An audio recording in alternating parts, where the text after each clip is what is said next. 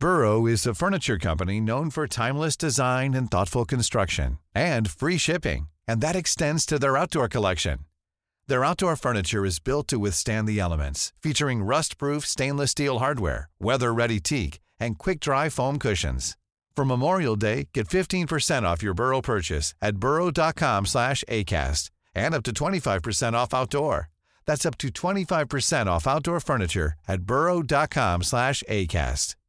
One size fits all seemed like a good idea for clothes Nice dress. Uh, it's a it's a t-shirt. until you tried it on. Same goes for your healthcare. That's why United Healthcare offers a variety of flexible, budget friendly coverage for medical, vision, dental, and more. So, whether you're between jobs, coming off a parent's plan, or even missed open enrollment, you can find the plan that fits you best. Find out more about United Healthcare coverage at uh1.com. That's uh1.com. Millions of people have lost weight with personalized plans from Noom, like Evan, who can't stand salads and still lost 50 pounds. Salads, generally, for most people, are the easy button, right? For me, that wasn't an option. I never really was a salad guy. That's just not who I am. But Noom worked for me. Get your personalized plan today at Noom.com. Real Noom user compensated to provide their story. In four weeks, the typical Noom user can expect to lose one to two pounds per week. Individual results may vary.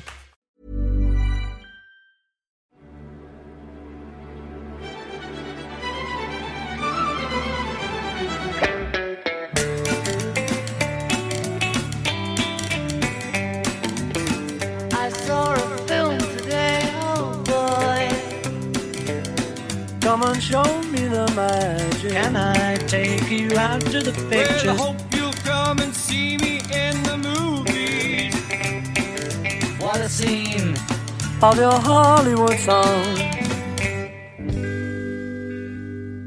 Hello, and welcome to the Beatles Films podcast. I'm Matt Looker. I'm Ed Williamson. We're both professional film writers and Fab Four fans, and each week we discuss a different movie about, starring, or inspired by the Beatles. This week, that film is 1994's Backbeat, a music biopic co-written and directed by Iain Softley and starring Stephen Dorff as the legendary fifth Beatle Stuart Sutcliffe, Ian Hart as John Lennon, and Sheryl Lee as Astrid Kirchherr. Set in the early days of the band's career in Hamburg, Germany, the film tells the age old story of two beatly best mates whose friendship is tested when one falls in love with a beautiful foreign artist and he starts to spend more time with her and the new art scene she inhabits at the expense of his commitments to the group and his fellow bandmates. It's a tale as old as time. Uh, so, first question, obviously, then is um, it does seem like there is a parallel between uh, the story of uh, Stuart Sutcliffe and Astrid with uh, what John then later experiences in life with Yoko Ono. But I did find it interesting, um, you know, while we, we sort of focus on John straight away, I did find it interesting that in this film he's depicted as someone that has no interest in the art world whatsoever, even though he did attend the same art college as Stuart. Um, is that is that fair? Uh, I don't know whether it's completely fair. I mean, so certainly he was uh, doing sketches and uh, writing and illustrating his own comics when he was a kid. I think when he went to art college, it was mainly as a bit of a DOS. So Oh, really? he could sort of uh, just get away with not doing anything for a while and like maybe give him license to explore his creative interests and keep Aunt Mimi happy that he was going to college at least. Um, but from what from what I understand, he was not a very good art student. Not not that he had no artistic talent, but he just wasn't. uh, A, he didn't want to try all that much. Mm. He was uh, more preoccupied with uh, drinking and girls and music. Um, Sure. and, and uh, I mean, who isn't? You know, um, and and um, and B that uh, he was sort of outshone by his contemporaries, and so that's that's one of the interesting things about shining a light on Stuart Sutcliffe, who was a brilliant artist by all accounts, an So- incredibly promising one. Is it interesting in that because I think of John Lennon as someone who is invested in the art world, but I think that obviously is because of that's informed by um, us knowing his sort of exploits of Yoko after they meet. Um, is it interesting then that in this film he's seen as kind of almost been opposed to uh, Stuart's new friend and the scene that's that's happening in Hamburg at the time. Like he doesn't seem to buy into it at all. Yeah, yeah, yeah. I think he's sort of. There's a scene early on when in Liverpool when Stuart's just uh, he's got a, a, a life model round um, and he and he's doing a painting. John shows up and he's not completely dismissive of the whole idea, but he does joke about it. It's one of the best jokes in the thing, where, in the whole film, where Stuart shows him the painting. Says, "What do you think?" And he says, "Hanging's too good for it." I love that joke. I thought it was brilliant. it's a really Yeah. good joke. Uh, Um, there, uh, you know, this, this is uh, we've, we've done a few films now for for this podcast of ours, and I feel like I like it when there are moments like that where a writer has really nailed like Lennon's humour, mm, yeah, like just being able to pull off these like quite good um, uh, like bon mots Yeah. and stuff, and that works really well. That one, yeah, it's like, yeah, just sort of little witticisms that Yeah. sound um, Lennonian, if I can use that word. like that's a word. yeah, Have I just coined that? you have coined it. Yeah, we're going to use that from now on. I'm quite pleased with that. Okay, yeah, let's do that.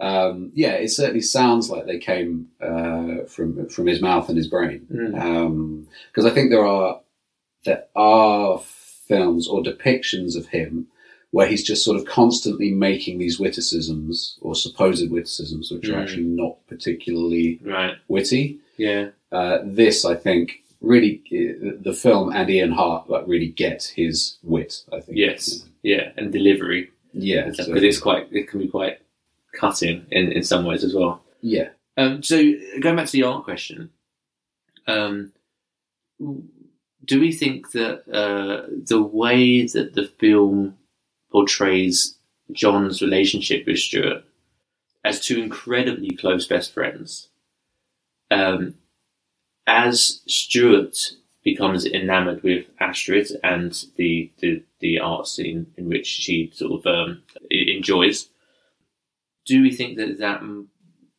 implies that that John was kind of primed for a similar kind of experience by the time he meets Yoko? Almost like that experience with Yoko is informed by um, his relationship with Stu and then seeing Stu go through that first. Yeah, maybe. I, d- I don't know whether it makes that point in a very sort of forceful way necessarily. But yeah, I think that is. I think that's a really interesting reading of it because it, it, I, it that did not occur to me at all, um, and that, I think that that's that the fact you've read it that way is is really interesting, very insightful, may I say. Thank you very much. and um, yeah, I think it, yeah, it is nice to draw those parallels. I think the, the, the, there's a bit. One of the things I really like Backbeat, but what, one of the things that kind of slightly frustrates me is that uh, near the end of it, it suggests to you that uh, John was always in love with Astrid and jealous of the fact that she was with Stuart, and actually. I think, l- like your reading of it, is much more satisfying.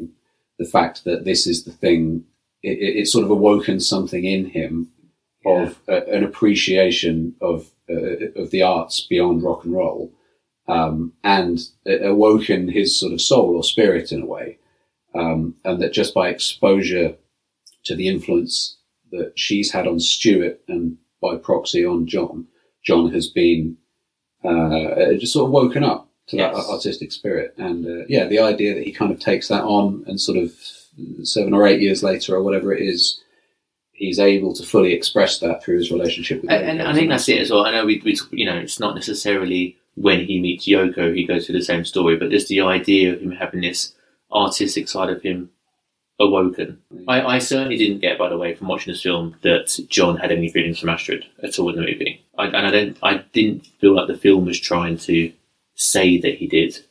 I feel like it was almost doing that exact thing that there was uh, sort of an open artistic expression and that that created almost a bit of confusion with how the characters were with each other on an emotional level. Mm.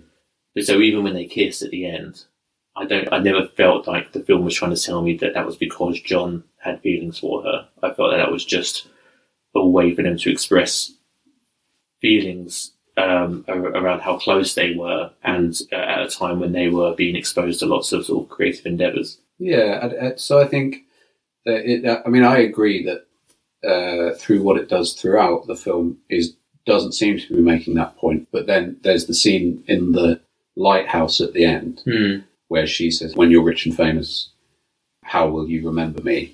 And he says, "You know, I'll remember you as the." I think he puts it in like the second person, Yes. sort of lessen the impact of what he says. But um, you know, I'll remember you as you know the one that got away, the girl who I, I was in love with, uh, but who she loved my best friend. Um, because that I just found quite jarring. Yeah, and I see what you mean about that. That's a really good point because I, I, I guess even then, I'm still, I'm, I'm not taking what John is saying in that scene at face value. okay. I think what he's saying there, I don't. I guess I haven't really got an interpretation for it other than face value, but Yeah. I guess I never really took it to mean that he was he was literally you know laying his um, his feelings out on the line and, and saying this is how I've always felt about you or Mm. or anything like that. I think it was just a. I, I saw it more as a closeness between the three of them, Yeah. and it was more, I guess, more of a friendly love than a than um, you know him having romantic feelings for her, and and Stu stole her away from him or something. Mm. Um, because the film certainly doesn't set it up that way at all. There was no depiction of, of anything like that at all prior to that scene. No, no, no, not at all. And uh, and it actually, I mean, so that scene where the four of them are on the beach, Cyn- Yes. Cynthia as well, and they're spending the night there. You, you can kind of see uh, Cynthia feels a bit intimidated by the sort of artiness of these new friends. Yeah, When she's talking to Astrid, you know, what, what do you want out of life? And Cynthia's saying, you know, not much really. I'd like a house. I'd like a, you know, I'd like children. You know. yeah, and it's you know that's not Astrid's path at all. So it's sort of making that distinction between them, and it, and it also kind of uh, it, it it kind of throws into sharp focus. It, it's it, it's a little unfair on Cynthia really, but it's sort of using her as a character to demonstrate that John is on this path. Yes, Um, uh, to you know he's going to. There's a line in it. It's that you know he's going to. he wants the world. He wants the So, world what, exactly. so what it. do you want, Cynthia? And Cynthia Yeah. says, uh, I want, you know, like big house, I want kids, but really all I want is John. Yeah. And Astrid says, John wants the world. Yes. Yeah. And yeah. that, that bugs me a little bit Yeah. because I have a real problem with this kind of biopic yeah. um, where they do this kind of clumsy um, foreshadowing. Yes. So when they and, it, and it's really like this lighthouse scene and the beach scene and stuff, where a lot of that occurs, where Astrid asks John, "What will you do when you're rich and famous?" Yeah. And this idea of John wanting the world and stuff, and th- those are lines that are written with hindsight, obviously in hindsight, Yeah. Yeah. and they're a way to get the the character now to uh to, to the John character now to comment on what we know he will later become. Yeah.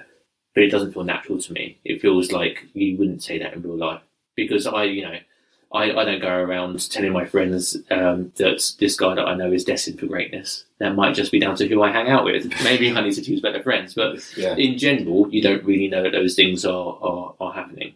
Yeah. You don't you don't say that to people about me. Um, I mean, to be fair enough, I'm in my early 40s. If it was going to happen, it would happen already. I told many people you're destined for greatness in your 60s. uh, as what we've known it. I think the word I used was notoriety. yes, I think that's fair. Yeah. I'll, uh, I'll say something horribly controversial on this podcast and get cancelled for it. That's 100% was going to happen. That- that's my path to glory. um, but do you know what I mean? I, I feel like those are those are there, there are scenes. Any kind of film like this has a responsibility to tell um, broadly what's what was accurate at the time, Mhm. but without the ex- not at the expense of telling a good story, obviously. Yeah. And then there are these moments where it feels a little bit self-indulgent because it's the director or the writer saying, "We can just have a moment here where we get to comment on the fact about how brilliant, or how famous, and how what a genius this this person's going to become. We get to Yeah. talk about that bit now, Yeah. and it doesn't really serve either of those two previous points. Yeah. Pe- people. Um, I forget who it was, but I- there was an interview with someone who'd seen them at the Cavern. It was maybe maybe Gerry Marsden or someone like that. But someone who you know who was sort of part of that scene and had seen them at the Cavern, and they were doing the interview, the you know the contemporary interview, and they said, you know, so did you think they'd be the biggest thing in the world? And most people say, yeah, I could, yeah, I could tell they were just going to be the best thing in the world. It's the stock answer. And this, maybe it wasn't Gerry Marsden, but whoever it was said, no, I, I thought they were really good bands, but no, like you can't. Yeah. There's, there's no way you can imagine that sort of thing. Yeah, exactly. Uh, but it, which is a, a good and honest answer. Yeah, I mean, yeah. in terms of the, the, the sort of foreshadowing thing, I mean, there, there are uh, there are lines in it that are dropped in. Uh, someone mentioned uh, John says, "Oh, it's been a hard day's night," and uh, Stuart says, "I've been working eight days a week," Mhm. and George says his line from Hard Day's Night. Uh, oh, by all means, I'd be quite prepared for that eventuality. Oh yes, it is Yeah, good. Yeah, which is yeah. like, and obviously, no, it, no one is saying, "Oh yeah, this is a thing that they said back then and then was written into Hard Day's Night." It's just a nice little Easter egg. It's a nice- Yeah. it's fan service, really. It's a nice little flourish. yes, yeah, and um, but yeah, I, uh, but no, I do agree with. I always get the same feeling about biopics as well. It's like in order to satisfy, satisfy the audience, they have to do this sort of foreshadowing thing of how great this person's going to be. Where actually, n- nobody at the time can really tell. yeah, yeah, yeah. And also, there was no. It's especially weird that people are saying that because there was no precedent whatsoever, other than maybe Elvis. But it, the- Elvis was just a one-off as far as everyone was concerned. Nobody was thinking like, who's going to be the next Elvis? Uh, you know, this is now a thing. There are going to be rock and roll artists who get mega big because it was just seen as a fad at the time. There was no it, it, nobody. If this was kind of set in the 70s, anytime from the 70s onward, at least there was a precedent for, oh, this band is really talented, they're going to be massive. Yeah, it's a really good point. Yeah, The yeah, idea of anyone saying that about the Beatles when they were in Hamburg is just like, no, these guys are really good and I like watching them play in clubs. Yeah, There was no, there was no, I mean, nobody even had heard any of the songs they'd written themselves. you know. yeah. There's no way to predict that. Buddy Holly and the Crickets is that about as close as yet? Because obviously they're called the Beatles at this point, aren't they? Yeah. They've got they've got that name by riffing on the Crickets, Yeah, yeah, maybe, but it's still Buddy Holly, right? I guess you know, it's still Right. yeah, you're right. yeah, yeah, yeah. Uh, no, it's a really interesting point. I thought. I, I think that um, I think on the whole, the the film does a really really brilliant job at presenting uh, the band at that time in their career, but as a band. So the actual the band dynamic, what they have to go through in that stage of career, where they are playing, um, you know, uh, sweaty, sleazy clubs, Mm, um, non-stop, having to take drugs in order to keep up. Yeah. I actually think from what I've heard or what I've read about what what the Beatles actually had to do in real life is is far worse in terms of how long they had to stay on stage than than the film really makes clear. yeah, yeah. Make, the film makes it clear as in like they've had to play a few times, but like in in what I read, it's like you know fifty odd times within the space of a couple of weeks or something. It's an insane amount of Yeah, times, eight yeah. or six or eight hours sets at a time, whatever. Yeah, yeah. Um, but I think they do, I think the film does a really good job of um, of depicting that part of their sort of group dynamic.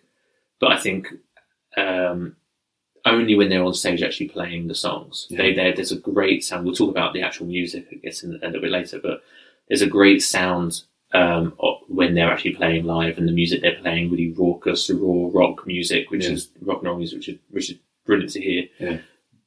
But all of that kind of uh, becomes the focus, and what you don't actually have is individual character interplay all that much outside of John Stuart. yeah.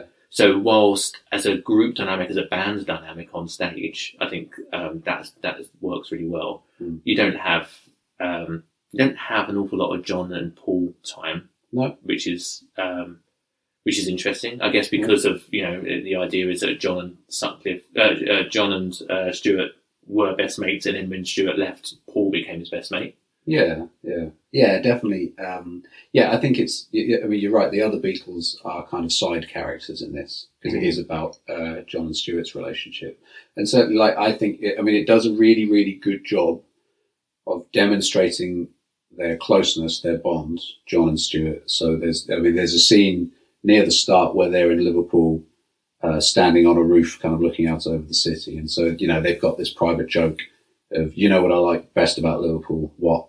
I was hoping you'd tell me. Um, and then they have they have this little they have this little rift between them where uh, John said I think um, Stuart mentions Van Gogh And John says, "Oh, I bumped into Van Gogh the other night in the grapes," and Stuart immediately just goes, "Oh yeah, like you know, it's that it's that the improvisation kind of thing." thing that they'd say to each other. yeah, yeah, yeah, yeah. But it's it, it's it, he's he's like he's doing like yes and Yes. like the improvisation him to. thing. yeah. You know, it's because it's that it's that thing. It's like when you're friends, you're close friends, and you have a shared sense of humour, and you say something very silly, and rather than just laughing or going, "What are you on about?" Your friend knows you're doing a bit, and he just goes along with it, Mm. and you kind of play it out between you, and that's a really nice thing that only close friends have. It's a really good shorthand for demonstrating that. And then by the end of it, um, when Stuart has decided to uh, leave the band, Beatles have gone back to Liverpool. They come back to Hamburg. They find out Astrid meets them at the airport, and they find out that Stuart has died, which is how it happened in real life, as I understand it. Um, when they're walking through the airport, John and Paul are now talking to each other, doing that joke about, you know what I like best about Hamburg. I was hoping you'd Yeah, tell yeah, of course. So, it, so it's it, it's showing you that Paul, who, who was apparently in that first trip to Hamburg in real life, was quite sidelined Was- in general. Okay. I think John was sharing a room with Stuart. Paul was sharing with Pete, who you know wasn't saying very much and didn't really hang out and drink with them all that much. Sort of- I think okay. he'd sort of found a girlfriend in Hamburg, and he was when he wasn't on stage, he was kind of spending all his time with her. Mm. So I think Paul kind of felt like he'd been, uh, you know, the odd one out. Yeah, Um, yeah. And Oh, there's that's interesting. there's bits in um, Tune In, Mark Lewisohn's first book, where I think it's Stuart is writing a letter home to someone or other and says that, you know, Paul's really out of it. Like, people, the rest of us don't like him very much. Oh wow. Yeah. And, um, and you know, it, uh, it may be that Paul remembers that differently, and fair enough. But you know, that's I- I'm, I'm going by that. And actually, uh, it kind of makes sense that he is a side character in this story. Oh, certainly. Yeah. Yeah. And also, like you know, the film makes no bones about that being the case. I mean, God, the Yeah. the, the, the front cover is is a riff on the um uh with the Beatles. the Beatles album cover, Yeah. um, and it's only Stuart and Astrid that is are in colour, right? And the Yeah. others are, are Right. deliberately sidelined on the on the front page of the thing. But Yeah. I do think that the film doesn't really have any dialogue that shows uh, the other band members being friends. Right. Yeah. Um, uh, is that right? I think there's there's a nice bit just before they get deported where um, uh, Stuart um, comes in and finds them, and Paul and George are playing cards. Yeah. Um, and and there's, you know, there's, a, there's sort of a little bit of fun interplay there, but um, but on the whole, like you don't really get the sense that they are. Uh, they've got they've left Liverpool, they've gone to Hamburg together. Yeah. They're, they're, they're there for months playing day in day out together. You don't really get the sense necessarily of um, how deep the friendship goes with any of the rest of the band, other than John and Stuart. No, that's true. And you, you're, you're probably right in saying it's fair that it's sidelined because that's not what the film is focusing on. But I, I don't know. I, I just I feel like there's there's a little bit of a lost missed opportunity to. I feel like they could, they could have been tightened up in some easy ways to just show a little bit more camaraderie with the rest of the, the band to show that Yeah. they're quite a tight knit group. Yeah, that's true. Because actually, one of the things is that uh, certainly at the start, George, through being the youngest, is shown to be the, the butt of jokes. Hmm, His, yeah. his mum turns up at the docks. His mum played by, do you know? Played by no, played by who? Uh, Freda Kelly, who was the secretary of the Beatles fan club. Oh, okay, right. I had no idea. Uh, very, very clever. Um, no, nice. No, just nice. I, I That's a nice touch. There yeah. are a couple of things like that in the film. I think that they, they sort of brought um, out, uh, you know, some sort of like neat little Easter eggs or homages and something. Yeah, like that, which I think okay. quite cool. Yeah, But so- anyway, yeah. So he's he's the part of the joke. Yeah. He's the one that's left standing outside as well when they actually first start um, getting with girls and stuff. That's right. That's right. Yeah, because George actually in real life lost his virginity in Hamburg, Oh, did he? and uh, in the same room as the others.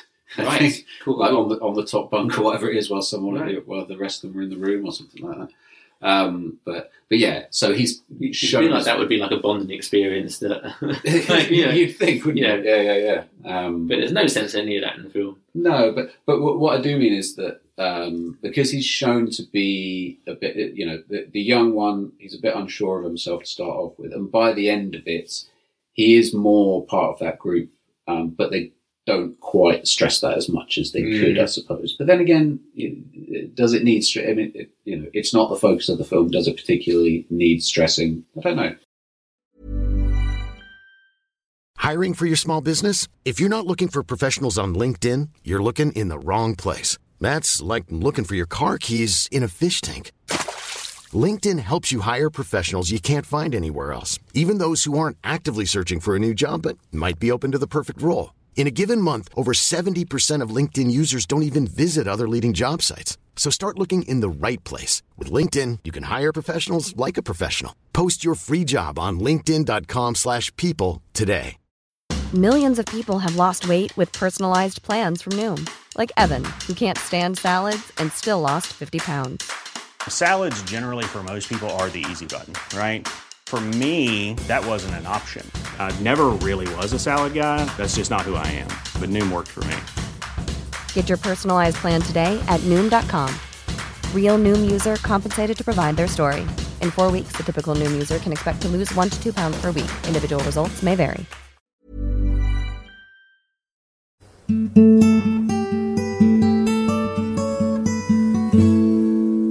It was interesting is what you said about Pete Best because I, I felt like throughout the film he got uh, short shrift Mm. um, because uh, he isn't, you know, he, he gets barely any line. Which is interesting that you say that actually he had a girlfriend and actually he spent a lot of time with her. That would make sense. Yeah, But without that being made clear in the film, I am left um, thinking, he's like one of five people in your band and no one talks to him. yeah, but I mean, I don't know. I mean, maybe that was you know uh, fairly close to the truth. But I mean, Maybe. But the, I mean, they even make. I mean, the, one of the few lines he has is when they're in the sort of arty uh, bar and they're drinking the blue drinks, the Henrys. Yes. Um, Yeah. And John says to Pete, "You don't say much, do you?" And Pete says, "No. You know why? You know, drummers never talk. You know why? Because nobody ever listens." yeah. And he's really angry about it. And you think, "Oh well, um, where did that come from?" Yeah, yeah. What is what is the story there? Yeah, because what? Because either you flesh that story out a little bit and demonstrate why he's angry, you know, why he feels sidelined, Mm. or or you just don't. Yeah, yeah. It's just a leave it bit distracting, really. You've just got, you've got this little thread of a story that you think, oh, that's interesting. Why aren't they picking at that? You know? Yeah, yeah.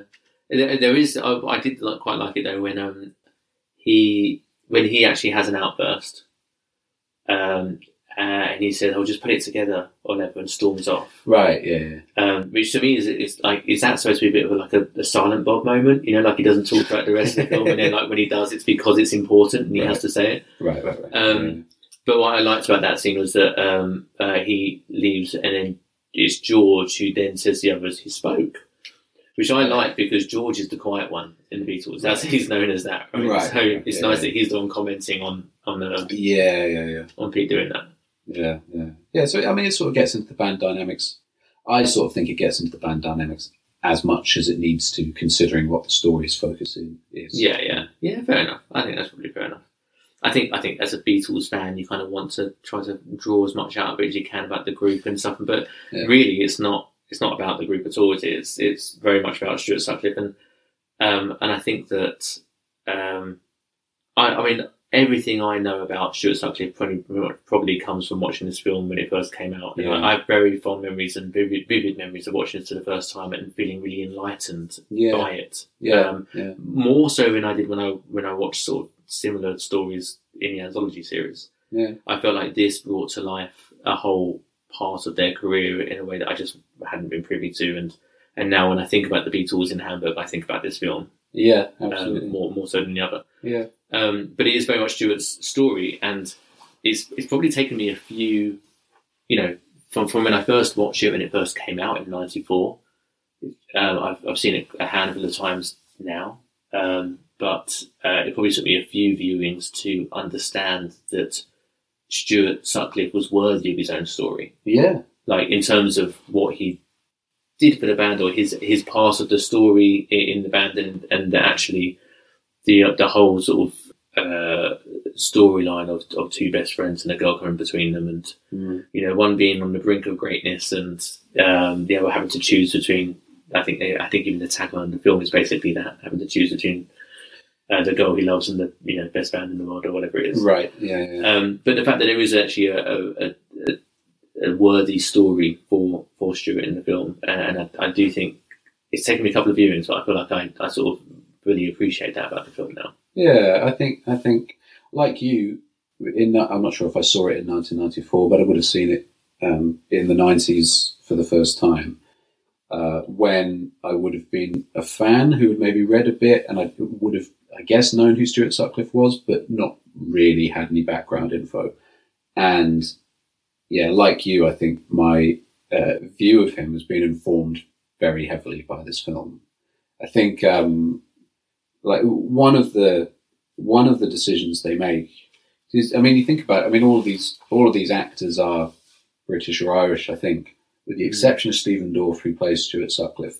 Stephen Dorff was then and still is now just an exceptionally handsome guy in a very in a very Hollywood way. Yeah, yeah. Well, he, as in he is from LA, right? So he's Right. yeah, very much the American movie star. Yeah, exactly. And and that is such a good casting choice because it it really uh, illuminates the idea of Stuart being slightly special and slightly set apart from the rest of them. You know, I sort of have this uh, I sort of have this mental image of Stuart Sutcliffe as a sort of alien, or, Yeah. or, or, or an angel in a way. Do you know what I mean? Like he had this. It, it, it, and he plays. It's one of the amazing things about the Beatles story in general is it just has this cast of characters in it that have such uh, vivid roles in them. Hmm. In a, you know, it's it's why it's so.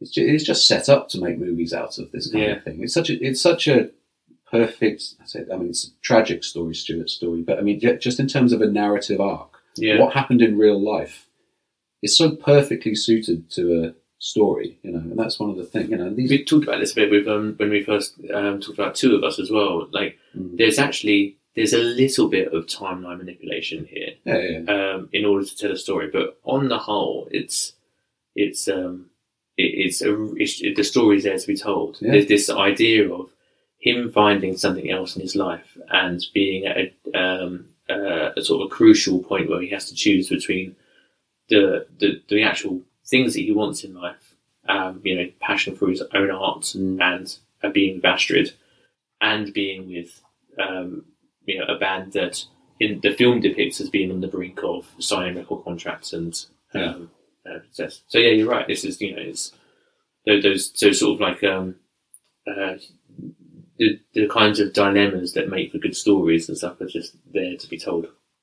yeah, absolutely, yeah. And I think it, you know, it makes it makes really good hay out of what is already there. You know, and it, yeah. I mean, there, there is the odd bit. We may as well throw in a bit a bit of nitpicking. Um, you know, there, there is there, there are a few things that are sort of thrown together for convenience. So it, uh, for a start, it strongly hints that Stuart having got beaten up and hit in the head is the thing that eventually caused his brain hemorrhage. Yes. Um, that, as I understand it, is um, it seems to. Have, I think Mark Lewisohn says this. This has more or less become accepted wisdom, but it's it, it can't really be any more than speculation. Hmm. Um, that uh, that beating, which he did take in real life, happened between the first two Hamburg trips when they come back January 1961, I think, and um, it, it, and it's sort of one of the first scenes in the film is him getting beaten up by before they've been to Hamburg. Um, now, I mean, you know, uh, Yeah. like I say, it's. uh, I mean, the, the actual timeline of that doesn't really matter that much. It's for narrative convenience. That's fine. The the the it, it more or less states that that blow to the head is what eventually killed him. You know, and that uh, uh, I'm not that can't certainly can't be conclusively proven. one of the things about that is that what the film does by by suggesting that's what caused the brain hemorrhage. First of all, it, first of all, the film creates a through line um, from the start of the accident to the end of the film, of, um, so that what it does frequently is so when he first has that accident and, and, and bangs his head. Um, I say bangs his head was quite more significant than that when he has a bit of a knock on the head. Um, when he because actually what he does is um, I don't know if you remember when when the, those guys beat him up and throw him against that wall, and he, he crashes his head against that um, and hurts himself. The first thing John Lennon says is, "You killed him." Because he thinks he's dead, but actually that ends up being foreshadowing because the idea is that actually that is what killed him. Right. Yeah. Um, but then he has this almost comically red blood coming up his nose, which I, I sort of first took to be bad makeup, but actually it's deliberate because the idea of red being like a color, color motif throughout the film, every time he has some sort of um, implied uh, hemorrhage um, informed outburst Yeah. um, there's a there's a strong sense of color uh, red right up through to when he actually dies. Um, Astrid is getting dressed in a bright red dress, Yeah. um, and she comes through dressed in this bright red dress and, and finds him, Yeah. you know, suffering from that. So it creates that through line um, first of all, which the, I think the film is im im- implying and, and hangs a bit of some of its scenes on.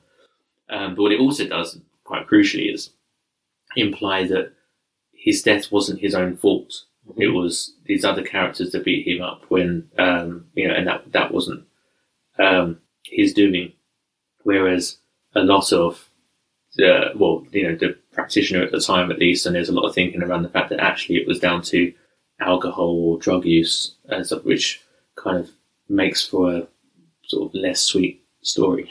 Yeah, yeah, yeah. That yeah, that thing it does with red is um, yeah, it's kind of quite striking. It does sort of uh, it's sort of almost not quite its culmination, but the sort of penultimate scene where you see it is where he he beats up Klaus Voormann, Hmm. which I think didn't even come close to happening in real life. It's it, it's a, and actually the narrative it takes that Klaus and Astrid were a couple, and then Stu kind of stole her away from him. As I understand it, they were very close friends, Klaus and Astrid, and I think had been romantically involved in a sort of casual way. Um, but it, it, it, Klaus tells it as, you know, it, I, I, I was happy she'd found Stuart. They were in love, and that was fine. You know, I Yeah, don't yeah. get the impression it was a big jealous thing. And then, yeah, so he Stu beats him up in the film, which you know is that's a big old scoop of artistic license. Yeah. Um, quite brutal that scene as well. It's It's, very it's very like it gets very quite visceral when um, when he starts doing that. Yeah. And, and it's a real. That's the first. Uh, even though he's had a couple of attacks um, before that scene, in terms of like you know him, him suddenly being in immense pain. Yep. Um, that's the first time where the, the camera takes a sort of slightly different tack in how it portrays Stephen, and you and you know Stephen, sorry, Stephen Dorff, Stuart, Mm. and you know that it's he is under the influence of of of what's happening in his in his brain Mm. at that point. You know that it is it's, this isn't him doing this. He's you know it, it sort of takes this really sort of like obscene close up, and there's a bit of sweat on his brow, and so like you know it's um it's he's under the influence of of something that's not quite him. Yeah, and and um, and that's you know that's a very sort of cinematic shorthand way of saying this guy is getting worse and worse. You know, and he Yes, he, yeah, he, look he looks much more ill and pale as it goes on. You know, and who knows what it was. You, you do have to have shorthand for these things. Hmm. You know, you can't. It, it, it, it's what films do. There's no point in complaining that it's not completely real. No, no, of course not. No, of course, yeah, that's exactly that. I, but you, you said before, that so um, Klaus and Astrid weren't necessarily together. There was no sort of jealous streak there between the three of them. I think I think that's sort of suggested because the incident that's happening that makes um, Stuart Sutcliffe react in that way as a result of, of the injury uh, in his head. Um, but also, the bit that I didn't really get about that scene was that he gets jealous because he sees them holding hands. But actually, it's kind of implied earlier on that there's a little bit of a free love spirit in that whole art scene anyway. And Mm. even though Stuart and Astrid are devoted to each other, uh, clearly, Mm. um, everyone seems a little bit sort of handsy with each other, and you know, you know, like Yeah, like yeah. The, the the the thought that he would fly off the handle at seeing them just hold hands and stuff doesn't seem real because they're quite comfortable with each other in this sort of club scene environment where everyone's a bit, um, yeah, just sort of free and, and easy. Yeah, yeah, but I, I think maybe uh, I mean, you know, that that scene in general didn't make a lot of sense Yeah. to me. Right. I didn't. I initially thought, "Why is this in here? What, what's it trying to say?" Uh, and it was, I mean, and then you, pointed out to me before we started recording um, what is quite obvious, you know, that it, it's trying to say that his brain hemorrhage is causing him to act this way. Um, but I think also the idea of him being jealous at them holding hands is, uh, the the whole thing of him, he, like he has embraced this art scene, but also, you know, he's from a fairly tough part of Liverpool. Um, yeah. uh, but actually, it would make more sense for John's character to have done that because he does resent this whole art scene, or thinks he does, or you know that that's his reaction to it, and he does. It does make him feel uh, like he's um, a bit ordinary and not, uh, you know, and they're all they're all special or think they're special, and, Yeah. and he's you know brings out his sort of supposed working class hero streak. Um, it, yeah, it would make more sense. Stuart, I mean, the point of it is that Stuart has sort of embraced this scene, you know, and then he's, he's quite happy, you know, he's sort of going around wearing eyeliner and things like that. Yeah, yeah, and having his shirt like tied up in a in a Yeah. in many um, comes to scene. Which Yeah. I actually I saw the film and then saw a picture um, of uh, Astrid and Stuart in and Klaus in real life, and that's uh, clearly a bit of inspiration from because he's got his Yeah. shirt tied up. Yeah, yeah, yeah. They're wearing matching leather trousers in that picture. Uh, and there's that scene where they try on each other's clothes, which apparently uh, they used to, apparently they did often. Yeah, it's a very brave thing to do in Hamburg in 1960, 61. You know, it's, it's, Yeah. I mean, you, you were really, especially if you're hanging around the Reeperbahn area, I mean, you're, yeah, which is all like sort of uh, like tough sailors and stuff like that hanging out. You're, um, you're probably taking your life in your hands doing that. It's interesting that you say that because there is a couple of bits in the film that suggest that. There's there's a bit where you have Klaus and Ashton and their friends watch the band on stage, Yeah. which is when Stuart decides that he's not playing, doesn't really care about the band, and, Yeah. and just walks off mid song, Yeah. uh, and and they all leave. But just before that happens, like this sort of tough um, big guy in in the club um, looks ready to make trouble with one of the you know the, the Astrid's and Klaus's friends Yeah. and it gets stopped by security. Yeah. And I guess the implication is that these are these sort of you know pretentious, um, potentially uh, there's a bit potential sort of homophobia um, Yeah. uh, element to that whole scene. Yeah. Um, but it's not really called out that much in the film, is it? The, the, the, the fact that the art scene that Stuart is involved in is actually very, very different to not only the, guy, the, the guy's upbringing, but also the rest of the Hamburg scene that they're currently playing to. Yeah, yeah, yeah. Those things are kind of kept quite separate. Yeah. But I, I guess you know that creates the space for Lennon's. It, it, it's all Dick scene. I mean, he says that a few times, but Yeah. the main one is when they've gone to this bar where they're all drinking the blue drinks, and they're all you know hanging around with the exis, as they said. Um, and he and he resents the whole thing. It makes him feel less than Yeah. that they're they're all avant-garde and cleverer than him, um, and and he, he disrupts the whole thing, and go, you know, and uh, goes around telling everyone what he thinks of them, you know, and uh, which leads, by the way, to um, what the, the, there are a couple of uh, scenes in it where Paul actually. Um, gets lines that do kind of illustrate his character a bit, and that sort of classic McCartney diplomacy, where he sort of scoops up Lennon and, and, and sings the little song of like, Oh, you know, now it's time. To, now it's time to say goodnight. Andy and Teddy are waving goodbye. Yes, that's right. From that's from Andy Pandy, I think, isn't oh, it? is it? Yeah. Oh, I know you mean, yeah. And um, and, and that's very very McCartney, just diffusing the whole Yeah, thing and being yeah. a diplomat and uh, and uh, taking. There's a couple of bits like that as well, isn't there? There's a bit where um, they um, actually meet with the uh, Polydor um, studio guy Hmm. again. The, the actual the second time around when they actually sit down and she's uh, agree to sign the record. Yeah. And um, John's basically been very aggressive. Hmm. He's you know he's saying like yeah whatever you want yeah we can do it we can do it. it doesn't matter what we play like you know that's just us. Yeah. And Paul's just like what he means is we'll be there. You know, Yeah, like, let's yeah, actually be you know put on our best best foot forward kind of thing. Like yeah, this. yeah, yeah, what do you actually think of Stephen Dorff as a, as an actor in the film? Like, actually having to play uh, 60s working class Liverpudlian.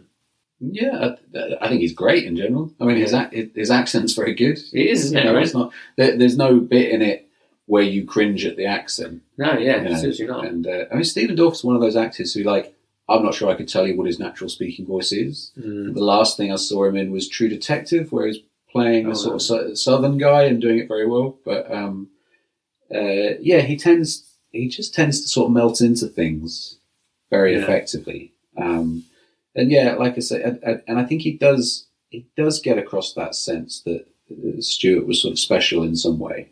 Um, I mean, you, you know, the, the film is helping him out. The film is doing it, the, the script, the direction is doing a lot of the legwork there. But his performance as well, he is um, uh, he, he is kind of like uh, making a good effort at uh, holding Stuart out to be slightly otherworldly in a way. Yes, You know, yeah. that whole thing of kind of standing on stage, uh, wearing sunglasses, and uh, playing the bass with a with a cigarette between his fingers So with, his, with his fretting hand. Yeah. And and there's a bit as well where it, it shows you just their feet on the stage, and the other, men, you know, uh, John Paul and George are all kind of jumping about and stuff, and Stu is just standing there with his feet crossed. Yeah, You know, yeah, yeah. he is slightly apart from the whole thing, and all that. Stephen Dorff, Dorff does all that stuff really, really well. I think. Yeah, I, I do think, by the way, that yeah, he does that really well. Um, there's also a great moment when he first meets Astrid, um, when he first sees her in the crowd, and there's a clear, like, you know, an initial, immediate spark. You know, Yeah. I don't know, it's like two people have seen each other for the first time and they fall in love, essentially. Yeah. essentially. But there's a great moment where he is basically just locking eyes with her. He's wearing his like Ray Bans and he's just locking eyes on her. But his fret hand is still like frantically moving up and down the board. And he's not looking at what he's playing at all. But it's just Yeah. a really cool moment. He's just it's almost like the rest of him is in slow motion, but his hand is just really like um, Yeah, uh, moving to music and stuff. It just sounds it just looks really cool. yeah, yeah. Um, I, I think as well, by the way, that the director Iain Softley has um, uh, a huge amount of credit to take for moments like that. So, um, from what I understand from a little bit of research in the film, Iain Softley had been, he first had the idea for the movie about 10 years before the film came out. Right. He was working solidly on it for about three or four years before the film came out. Um, and, uh, and he had, he had, Ian Hart, I think, was locked in about a year before they started shooting. Um, Right.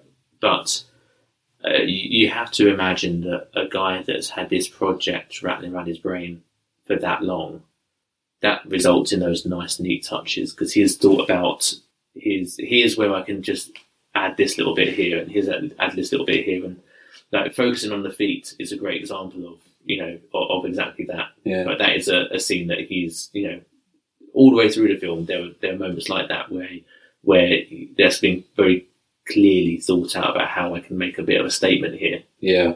Um, it's just yeah, it, just, it works out really, all really well. Yeah, and I, I think there are a bit. I think also the scene where they first take Preludin, um, and Yes. they- you know, so uh, the the waitress sort of gives them the pills, they take them, and then it cuts straight to them, the close up on their faces, really, really distorted as they're as they're singing. And I think also like that it it. It, that also kind of bleeds into the actual music that is being used Mm. because it's being played by uh, American rock stars from the sort of nineties grunge scene, mainly grunge scene, but sort of Yes. American Grunge alternative. supergroup, I think you'd call it. Yeah. Right, yeah, from that American alternative rock scene. And actually, uh, I would imagine that when that was, I don't know, but I would imagine when that was announced, that probably caused a bit of a stir. So when you said earlier that um, that you don't know if you saw this film when it came out, Right. I did. Right. The reason I know that is because at the time when it came out, I was a gigantic Nirvana fan, Right. and Dave Grohl is, is playing drums in the in the grunge supergroup. Yeah. I was also, and I say this now unashamedly,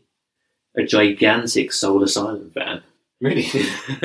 uh, a huge, huge Soul Asylum fan. Okay. You, you can you can stop me from listening to Soul Asylum. Okay. Uh, I would when I was listening to Nirvana and other people. Um, and uh, Dave Pirner, the, the lead singer of Soul Asylum, um, who aren't a band that I don't think anyone else really remembers apart from me now, but um, uh, he provides the vocals for Paul McCartney in particular. Right. Um, so they match um, uh, singer to vocalist. Um, he also uh, plays rhythm guitar. You've got Thurston Moore from Sonic Youth. Um, you've got Mike Mills from REM. You've got Henry Rollins. Um, there's someone I forget his name now from Afghan Whigs in there as well. Right. Um, but I was massively into all of these bands, almost all of these bands at that time. So it was a huge, and obviously, and my, and my parents um, were huge, huge Beatles fans. As a, as a little kid, I grew up listening to the Beatles. So this for me was an announcement that was like a cross section of my interests, my parents' interests, and I was Yeah. I was sort of kind of you know over the moon or a little bit a little bit proud of the fact that that the, the production was hiring the artists that I'm into now to Right. reproduce the music that my parents had played to me when I was a kid. Because your parents Uh, were specifically into early Beatles, right? They were, yeah, that's You- right, yeah, you- yeah, you, yeah. You heard a lot more early Beatles when you were young. I did, that's right, yeah. yeah. Yeah, probably, more. You know, let's let's you know, it's, it's red album stuff rather than blue album stuff, Yeah. basically. Yeah, Yeah, um, yeah. But yeah, and, and and so that was immediately interesting to me that they did that. Yeah. Um, I've, I've since found out that what what so Don Was Don Was I think his name is pronounced um, W A S was. Um, he was in charge of the music for the film. He apparently pulled together this super group and rec- deliberately recorded the uh, the soundtrack to the film and all the music in a really short space of time, so that they didn't have time to re-record or you know. So the idea was to deliberately have this idea of it being very energetic, very kind of rough, Right. um, and then that was the music that they then um, had to mime to um, during the film of the, of the uh, Yeah. uh, shoot and stuff. Right. But yeah, I found that, whole thing fascinating, and I, and I and I remember at the time being really into this idea that that the members of these bands that I love are had formed this super group for this specific soundtrack. Yeah. But no one ever really talked about it again. like the soundtrack got released, I think they even released a single from it. Yeah. Um, but there was no like big deal made out about the fact that there was a. It was only ever seen as a Beatles thing. Yes. Like the film was only ever seen as Beatles thing. The music, the, the, the story about the grunge supergroup kind of got lost in the in the story a little bit. Yeah, and I get, and I guess it, I mean it also like it makes total sense if you were doing a film about the Beatles in I mean even from 1963 onwards when they were releasing actual records to get that band to play the songs for the soundtrack wouldn't make any sense. Mm. But the the sort of energy of those uh, Hamburg and Cavern performances, you know, we've got we've got a bit of audio of that. You know, we've got the Star Club tapes, and we've got you know that sort of brief bit of footage of some other guy in the Cavern and maybe a couple of other things. We don't really have a sense of the energy they had, and actually getting these musicians in. I mean, pe- people. I have heard early rock and roll compared to punk in the way that it was quite basic. Uh, You know, Sure. three, three or four chords and, and just being thrashed out in a very energetic way. And I guess, I mean, you can draw a line from punk to grunge, Yeah, I'm yeah, sure. Um, and those, um, so people like Thurston Moore uh, and Dave Grohl, I'm sure, would have grown up listening to punk. Oh yeah, yeah, And it, percent. Yeah. and it, and it does make sense, you know, you, you, it, it does make sense to get them in.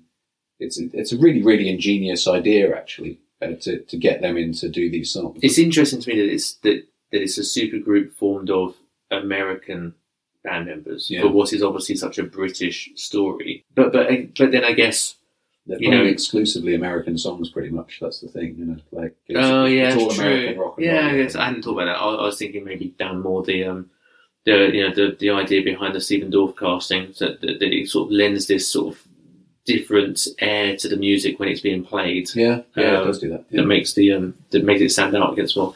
I actually found it really interesting that outside of those songs, the soundtrack seems to be like cheesy saxophone music. Yeah, yeah, yeah. Um, and I and I at first I was you know on a rewatch in preparation for for this. At first I was a bit like that's it's an odd choice for a film about rock and roll. yeah.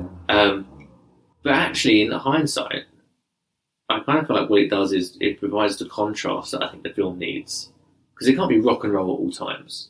Yeah. Um, and also, what it does is there are two elements to the film. The you know that you have basically it's romance versus like you know the raw energy of a young band playing. Yeah. And so actually, it kind of makes sense that that's that's uh, you have that contradiction or you know um, uh, comparison coming through in the music. Uh, and I think what it does is it helps bring through that sort of dichotomy of the two different elements of the film uh, through. So actually, in hindsight, I'm kind of all in favour of the cheesy sax Right, E- yeah, even yeah. if at first it was a little bit sort of jarring uh, when I Yeah. first heard it. Yeah, I mean, it's really good point. Uh, it's, it's quite a charitable one. I, I would Fair say, enough. like, What, what would you have instead, though? I think that's where I landed. I landed on what what because there needs to be some there needs to be some incidental score music, yeah, and it can't all be rock and roll because otherwise that's just there needs to be some contrast. no, just like some violins or something. You know, it's like you know, violins. It's like I'm not going to sit here and write you a score. You know, but, um, but no, I, Prove I, me wrong. right, give me ten minutes. Okay. Um, but uh, no, I think it, it. The reason it's sax is because it's the '90s and and their sort of romantic scene. So like when Stuart and Astrid first have sex, I think like she's hanging up uh, prints in her dark room, and there's no score, and then he sort of comes up behind her and kisses her neck, yeah, and she, you know, and the look on her face is like, huh. and um, and and immediately a saxophone starts yes, you're right. Yeah. because you Uh, know, uh, but, uh, do you remember what she does immediately after that? uh, walks to the other room and gets a kiss off. Well, no, no, no, no. She gets a kit off, then walks to the other room. Oh, right, it's in that okay. order. You got it wrong. Oh, so, and and, and I, I will We say we haven't we haven't talked enough about uh, Sheryl Lee. I think she's fantastic in the film as Yeah. Astrid. I think she's absolutely brilliant. Yeah, yeah. Um, and actually, I, I think in a, in a film that's about John and Stuart, and Astrid ends up becoming sort of the third wheel in, in the in the triangle there. Those characters. Mm. Um, it's easy to do her disservice by not talking about her, but she's she's um, brilliant in that role. yeah. Um, I will say that what she immediately does in that moment after um, Stuart kisses her neck is that she sort of um, uh, clearly has a bit of a, a inner dilemma to overcome because she's um, you know seeing Klaus, and then visibly changes her mind. Like visibly, like the expression on her face switches from Yeah, "Oh, yeah. I can't do," "Oh, yeah, actually, I want this," um, to then immediately taking her top off, spinning around and seeing Right. uh, um, uh, Stuart uh, when they start getting it on. And this is probably a good time to talk about the excess of boobs yes. in the film. There is there is a lot of nudity in this in this film. Yeah. Um, I would argue unnecessarily so. yes, I would agree. Um, if my 15 year old self could hear me saying this, yeah, Uh, I'd be very disappointed in you. be Look at what you've become. be disgusted in me. But um, but yeah, there is too much nudity. It, yeah, it's just it, it's unnecessary nudity in a way that uh, a lot of 90s films had. And I feel like a lot of cheap night. I feel like this kind of film. I feel like I actually feel like maybe the the unnecessary nudity cheapens the film a little bit because you're Yeah. right. A lot of nineties films had this, but actually Yeah. the the the quality that this film has uh, and the uh, the import of the story, yeah, um, you'd expect it to not go down that route so often as it does. Yeah, Uh, and it does, it's- and it's a bit like oh, it makes me remember that this was filmed in the nineties. It shouldn't. It should be a bit more timeless. yeah, and uh, so certainly the scene where they have sex and they're putting paint all, all over each other. I mean, That's a mess. that is straight out of a 90s erotic thriller. Oh god. in its defense, uh, there are scenes that have to be set in strip clubs because the Beatles did play as backing for strippers Mhm. and, and you know come on after strippers. Um, uh, but I mean, there, there are. I mean, still to this day, you see lots and lots of films with scenes that are just unnecessarily set in strip clubs, where it's just it's just two men having a meeting, and they could do it in a bar Yeah, yeah. but it's in a strip club, and you know it, it starts off by there's a woman dancing topless on stage, and the camera starts on her and then goes over to the guys having a meeting. It's like, Yes. you could have had this meeting anywhere. Could have been a cafe, Uh, a yoga glass or something. Right, yeah. exactly. A library, say, you know, why not? But it wouldn't be allowed to talk. No, it's a good point. the worst place to have a meeting. No, You're right. Um, but uh, No, you're right. There, there's there's a lot of there's a lot of unnecessary. There, there's some there's, there's some nudity that is justified, and I also think it's justified because you're showing uh, the a group of young lads who do have, for want of a better phrase, some kind of sexual awakening at Mm. that time of their lives, yeah, and that's an important part of of um, of that time period for them that is worth showing. So the Yeah. fact that um, they're in these clubs, um, and as Paul, even now, having turned eighty, regularly still talks about um, regularly still talks about uh, how you know this was their first introduction to sex and in a big way. Yeah. Um, I think it's important to show that. I think where I uh, take slight um, a slight issue with is that, for example, the very last scene of Stuart where he um, uh, where he succumbs to the brain hemorrhage and, and dies. Yeah. Um, just before he, that happens to him, Astrid says, "I've got a surprise for you," and he's like, "I don't like surprises," and she says, um, "Well, you have to see what it is," and she uh, walks into another room to get dressed into a nice dress, Yeah. which I'm assuming is the surprise, right? Yeah. Um, and then he, um, uh, you know, succumbs to his uh, brain hemorrhage and, and dies, and calls out her name. Yeah. Um, just before that happens, because she's getting dressed in a red dress, she strips completely naked, Yeah. Yeah. and you see her walking to from room to room completely naked before she gets dressed. There, Yeah. that's unnecessary. It is. Yeah. That, that's nothing to um, the, that scene um, at, at all. yeah. That, there's a le- there's a slightly leering tone Yeah. to, to some of the camera work where it comes to nudity. When Stuart is painting the life model at the start in Liverpool, Oh yeah, the, ca- yeah. the camera kind of starts on her breasts and stays there for a bit too long. And you know, I mean, he didn't need to do it. So I mean, because there's the the the nudity with the strippers in the strip clubs is full frontal, and there's no need for that. yeah, yeah, true, yeah. yeah. Um, it, it's just I don't know. It, it's um, it, I th- you know, I was about to say it was a different time. Um,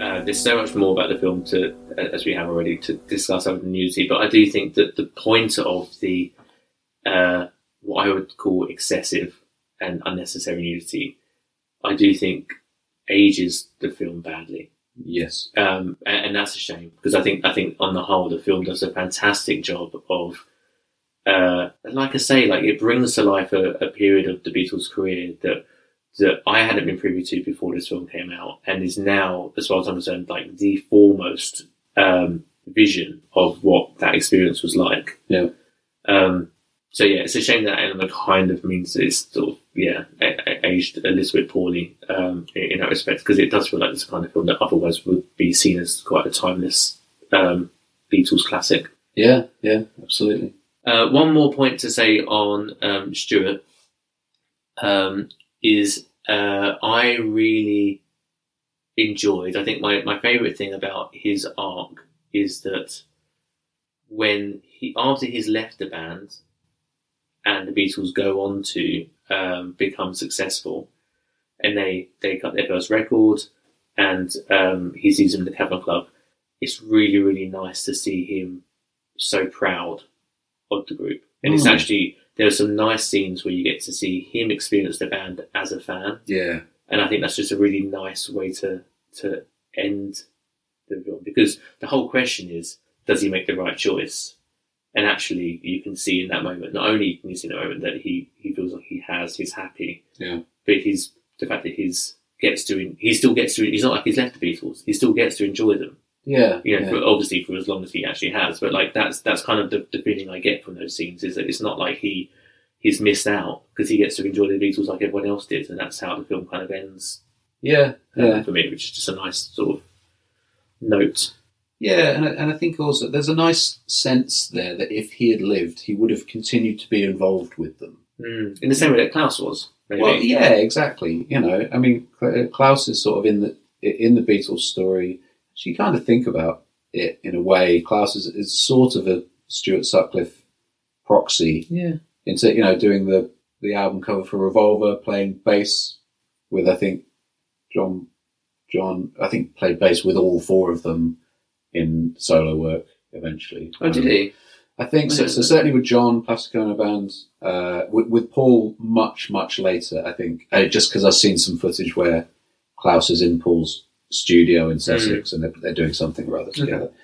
Um, But no, yes, I hadn't thought about that. But yeah, you're right. He does, doesn't Yeah, he? Because he, he plays as the, the, the end credits come up. Um, uh, it- you know, the film does that thing that biopics do that we talked about before, where it has the, you know, here's what they did next kind of thing. Yeah, yeah, yeah. And he says he, you know, he played based on the Imagine album, Yeah, yeah. um, which is, uh, yeah, you're right. Actually, that's a really interesting point. That's that's basically him being the, the steward, the band at that point. Yeah, exactly. And and I think um, uh, yeah, and Stuart, you know, if, if this guy sort of stayed, lived and stayed friends with them, um, and it would have been a really important, continued to be a really important artistic influence on them. And so, you know, we sort of talked a bit about how he seems seems to have been a, an artistic influence on John, Hmm. and sort of and and I think maybe he would have continued to be. I mean, certainly when they started to get a bit more avant-garde, you can imagine him just being bang into that, Yeah. you know, and and um, uh, you know, and sort of inspiring them artistically and vice versa, and, and things like that. I mean, the Beatles were, in, in, in a sense, the Beatles were an art collective. You know, you can you can kind of think of them that way because certainly um, as they developed, um, you know, there was music and film and and, and visual arts. You know, sort of uh, small like avant-garde films and whatnot that sort of John and Yoko were making. You know, and you can see Stuart being involved in that scene. This is a guy who had a more obvious artistic talent than any of them at that time. He, he was the one who was considered exceptional Yeah. by you know um, tutors at his college and whatnot in a way that none of the rest of them were. And like I say, there was no template for the Beatles to be what they became. You know, the biggest band in history because th- th- there weren't big big rock and roll groups. There was no such thing. Um, and and actually, there was more of a predetermined path for Stuart to become incredibly successful and respected. You know, and maybe they would have maybe they would have sort of fed off each other that way. You know, it's a, it's a nice thought, you know, and I think it's illustrated well in that in that scene where he's able to see them as a fan, and you get the idea of how they might have, you know, continued to sort of work and inspire each other in tandem in some way. Yeah, I completely agree. I think the film does a really good job of of highlighting that, and like I said earlier, you know, the the importance that he played in in those early stages of the career, and how that then informed um, part of how they become such cultural icons. Um, I don't think it's missed uh, in the film, Mm. and and I think you know, going back to Stephen Dorff, I, um, the point I wanted to make earlier was um, I've seen him in quite a few things, and um, uh, you know, he's obviously a very well respected actor. But this does feel like it's one of those roles that was made for him. Yeah, You know, you have those, you, you have those um, actor and character um, uh, combinations where something is just absolutely right. And I don't, I feel like I will always remember Stephen Dorff as the guy who plays Stuart Sutcliffe. Yes. Like they seem inseparable to me, Yeah. and I think it's, I think it's probably the film's doing because because there's so little of other footage about Stuart Sutcliffe that Yeah. you immediately picture Stephen Dorff, but I think he embodies the character so well yeah, that you don't see it as a performance. You see you see him take on that, that character and, and he becomes the, the you know becomes Stuart Sutcliffe himself. yeah, yeah. To the extent that um, for years, and maybe even still a bit now, you know, somebody mentions Stuart Sutcliffe, it's Stephen Dorff's face, I think. of. Yes, exactly. Again, Yeah, because as you say, there's such a paucity of actual yeah, uh, like images of Stuart that um, that kind of was filled in in my head by Stephen Dorff, and probably still is to some extent. um, yeah. Agreed. Um, is there anything else we, we you want to talk about on Backbeat? Uh, there's there's Ian Hart. I don't think we've talked. We haven't talked about Ian Hart. quite enough about Ian Hart. Yeah, we haven't, have we? Because I think he deserves lots and lots of credit for what he does in this film. So he um, he had already played John Lennon once by this point. That's So right. he, he played him in The Hours and Times, which is a film that we'll we'll cover at some point, uh, which is a sort of dramatization, a fictionalized version of John and Brian's trip to Spain, uh, holiday in Spain, um, and um, so yeah, as you say, like Iain Softley, who had been planning this for years and years, must have seen that. So I think uh, The Hours and Times was maybe 1991. So he would have seen him certainly and thought that's the Lennon guy. Yeah. And uh, and that's the thing about Ian Hart is um, he's one of those actors I really like, and you know whenever I see him crop up in something, um, I I think great because he's always great and stuff. And there's also just a bit of me that thinks that's the Lennon guy. Yes, yeah, it's yeah. a bit like sort of Michael Sheen having played Tony Blair Mm. as many times as he has. Yeah. It just sort of associated with that role. Um, yeah, and and actually, I feel like maybe in 1994 we didn't really have any depiction of the Beatles in in Hamburg. The Beatles That's what I in mean, their- in their yeah. leather phase. Yeah. Because we, you know we're talking about a year before the anthology, which is probably the first time I saw proper images. So Anthology came out a, a year, only a year later, actually, putting it in context. Yeah, yeah. um, which is interesting because yeah, absolutely. So so that would have been two quite close um, productions Mm. uh, to each other, depicting or, or telling the story of of the same time period. Yeah. um, which I hadn't really sort of realised before now. I just remember Backbeat being quite groundbreaking in that way because it, it felt like it was the untold story of the Beatles, which Yeah. it might have, again, feels like it might have been a tagline at some point for the film. Probably, yeah. But but I guess it was. I'm not. I'm sure you know, people had written uh, books and whatnot. But in terms of uh, for a mainstream audience, which I mean, at the time, uh, uh, you know, I was a Beatles fan and I would have read some books and whatnot. But I was, I hadn't dived as deep into it as I sort of have, Yeah. have now. That would have been my first exposure to what what that earlier part, you know, the sort of leather years, if you like, you know. Um, what that earlier part of their career was like, Mm. and it, you know, and it probably has informed it much more than I even realise. You know that there's uh, those when I call those images to mind, it it's backbeat I'm thinking of Yeah, a lot the absolutely. time. I'm sure. Yeah, completely agree. Yeah. And um, go back to Ian Hart. Um, I remember you talking about Ian Hart in our Two of Us episode. Yeah.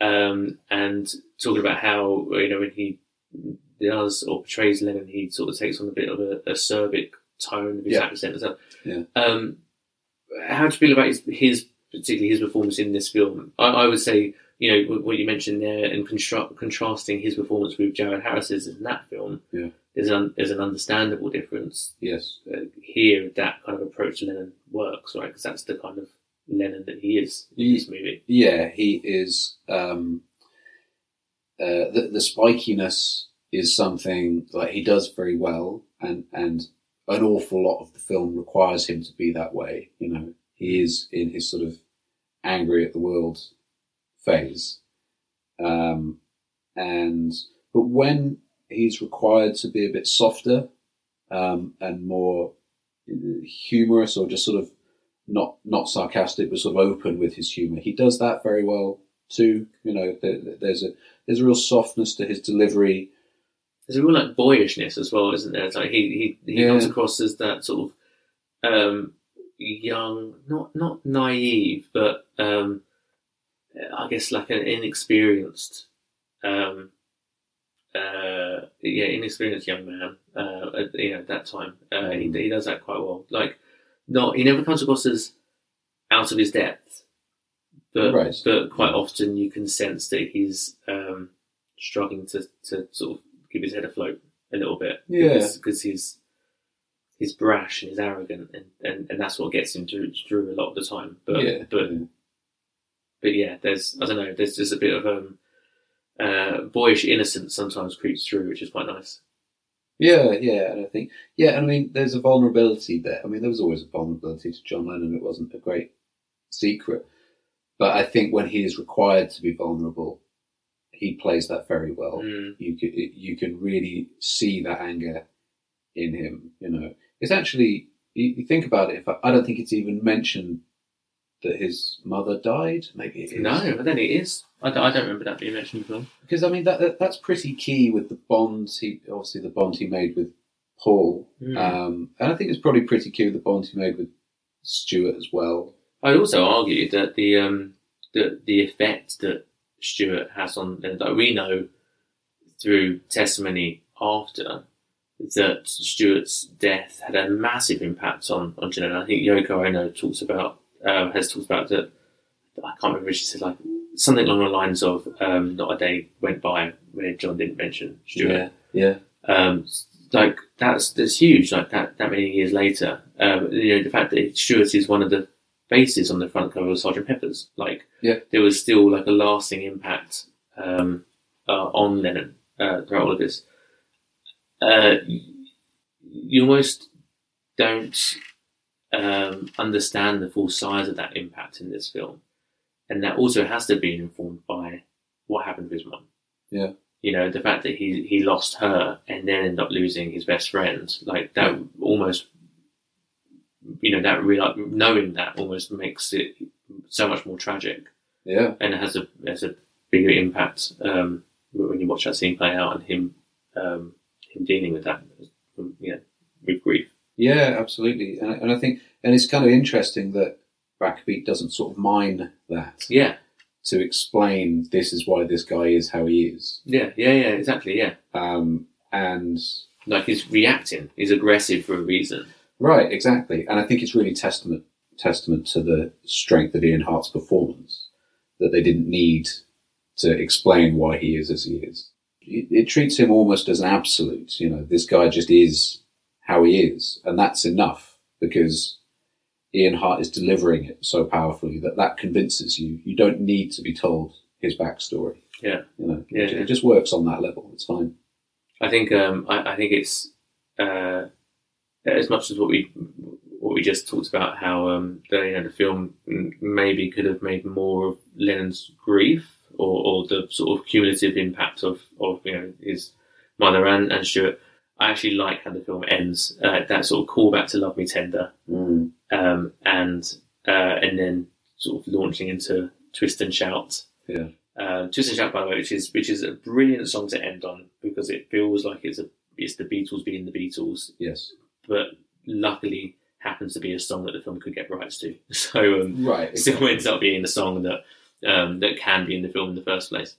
Um, just to end on John Lennon, um, literally the the one jarring bit for me, un- unfortunate jarring bit for me, right at the end of the film was you know the, the captions that come up at the end, Yeah.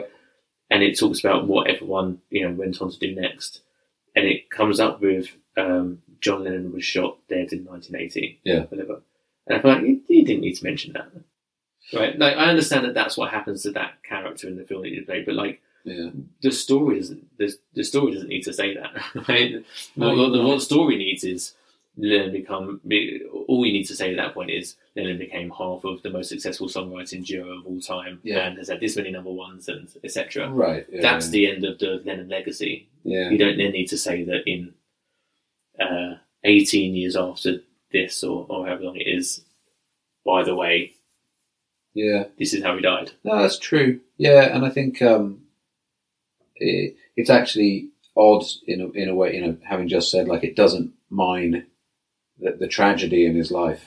Um, that is an exception to it because actually, I mean, because this guy was sort of surrounded by death from his Mm. teens. You know, his uh, aunt Mimi's husband, who you know he sort of was a kind of stepfather to him, really. Um, and then then his mum, then Stuart. Um, it- it- and if it was going to take that tack, I it, everyone around this guy dies. Yes. and, I, and I think when he sort of got into his primal scream therapy, that was the thing for him. Yeah, sure. Everyone yeah. in my life dies. yeah. Epstein, obviously his dad, Of we course, talked about. Of course, of course. Yeah, yeah. Yeah. And um, and and and yeah, having that final notes in the captions at the end. Um, this guy, well, I mean, this guy also died. Yeah, yeah. No, but you know, you're right. There would have been a sort of a, I guess, a reason to mention it because Yeah. there was sort of a death forms a part of of the character. Um, Yeah. what informs his character and his character arc and stuff. Yeah, Yeah. No, that makes sense. Yeah. Yeah. I don't think the film does that, so then it's a bit jarring to me that they just decide to men- drop that in at the end of the uh, of the film. Yeah, I agree. Do we have anything else to cover about Backbeat? Anything more you want to say? I don't think so. Well, then I think we've successfully talked about the film Backbeat. Um, thank you so much for listening. If you're listening at home uh, or wherever you are, and I should mention you sh- you can follow us uh, on social media platforms. Follow us at Beatles Film Pod on Twitter, or you can follow us on Beatles Films Pod on Instagram, or the Beatles Films Podcast on Facebook. Follow us there, get in touch, um, let us know if you've seen the film, what you think too, uh, and we can chat. Otherwise, we'll present another show to you again next week. Thanks for listening. Bye bye. Bye bye.